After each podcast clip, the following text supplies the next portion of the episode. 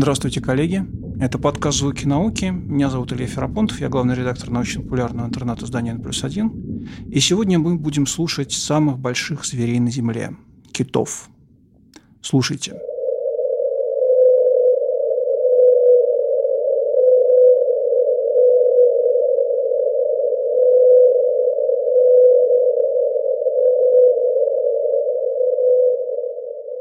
То, что вы слышали, это голос синего кита.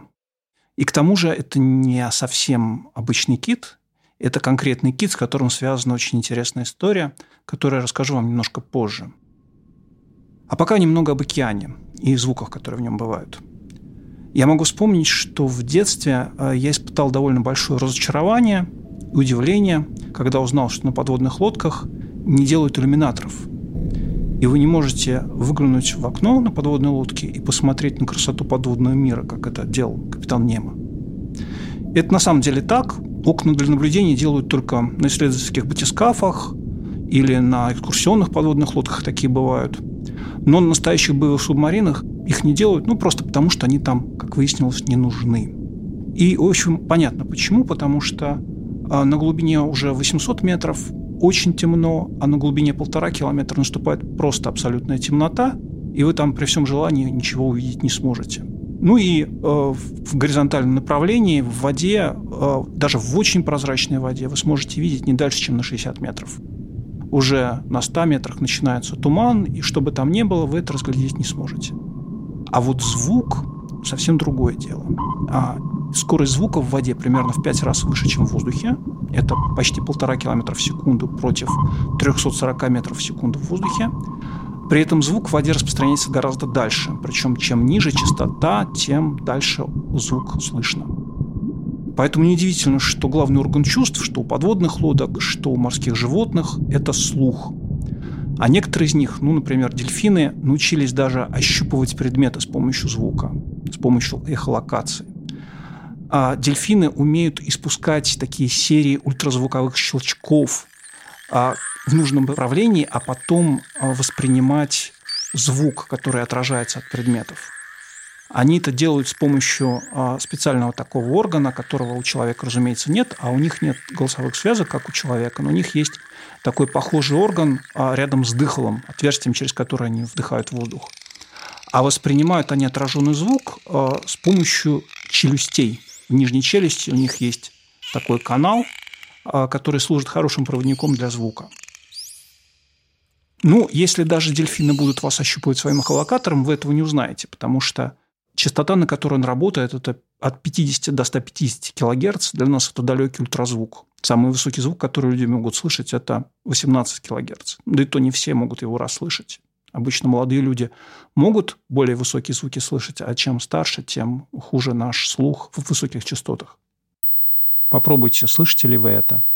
Это звук с частотой 16 кГц. Слышите? Я уже старый, я уже не слышу. У китов э, диапазон слуха начинается от супернизкого 1 Гц и доходит до 100 кГц, что для нас вообще абсолютно недоступно. Но общаться между собой они предпочитают в основном на частотах низких. Это примерно до 60 Гц. Или иначе, если использовать музыкальные термины, киты поют свои песни ультранизким басом. Как именно они производят звуки до сих пор до конца непонятно. Понятно, что они не выдыхают воздух, как мы, а каким-то образом гоняют его внутри своей дыхательной системы. Получаются такие какофония стонов, завываний, скрипов, которые служат по разным версиям для того, чтобы привлечь самок, либо дать сигнал каким-то своим соплеменникам о том, что вот здесь еда, или просто обозначить свое присутствие в этом районе.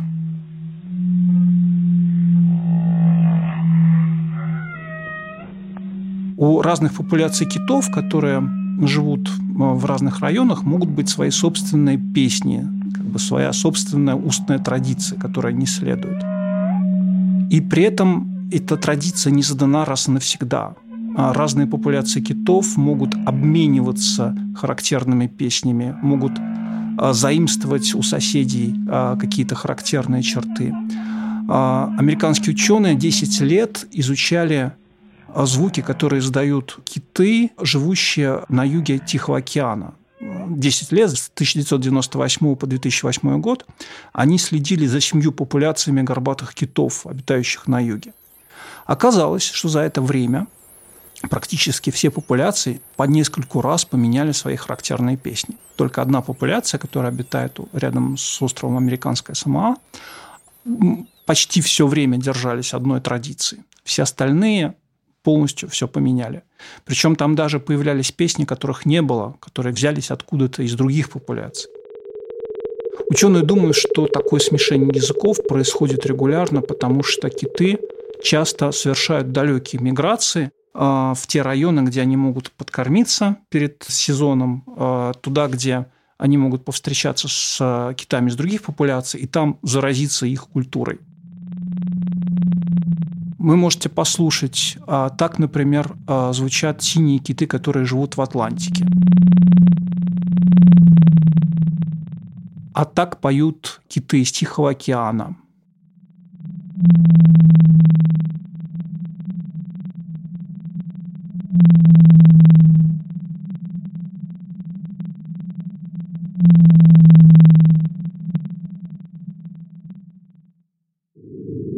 А это уже обитатели Аляски.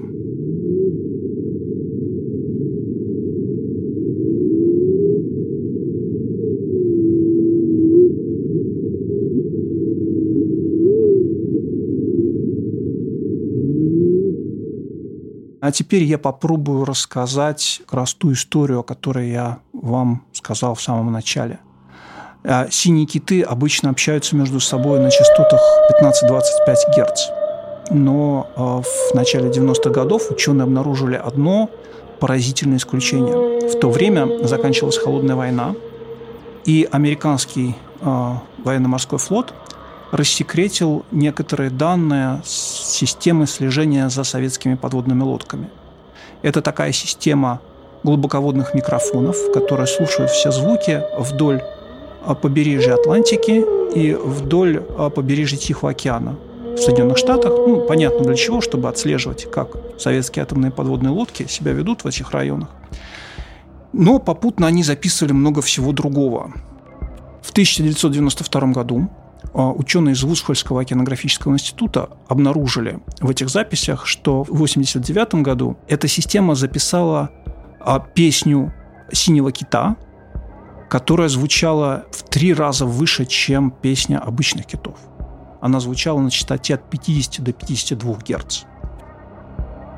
Более того, когда они начали э, отслеживать те данные, которые собирает эта система э, в то время, которое она уже собирала, они обнаружили, что этот 52-герцовый кит по-прежнему жив, он по-прежнему мигрирует в Тихом океане, и за это время они смогли составить карту его путешествий. Оказалось, что он в год проплывает примерно 10 тысяч километров, начиная от побережья Мексики примерно до Аляски.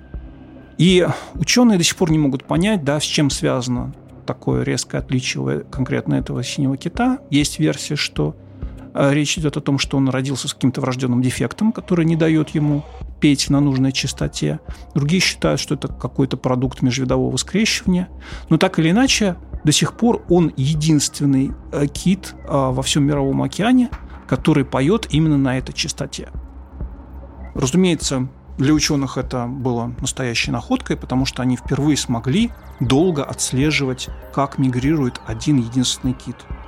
Понятно, да, что те киты, которые поют так, как все остальные, да, и за ними можно наблюдать там буквально несколько часов, потом а звук теряется, и мы уже не можем понять, слышим мы того же самого кита или какого-то другого.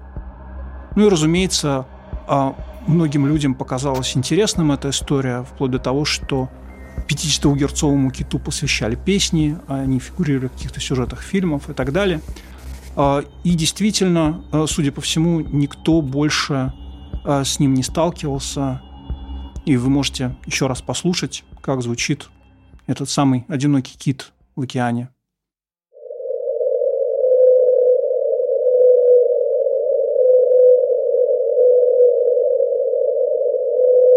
Ну, разумеется, нужно учесть, что это звук ускоренный в 10 раз, потому что иначе вы просто не сможете ничего услышать.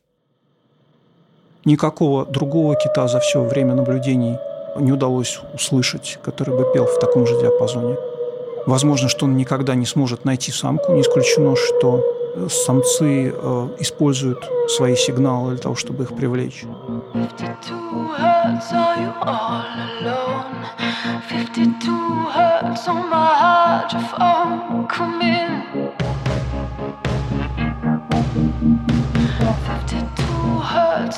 disappear.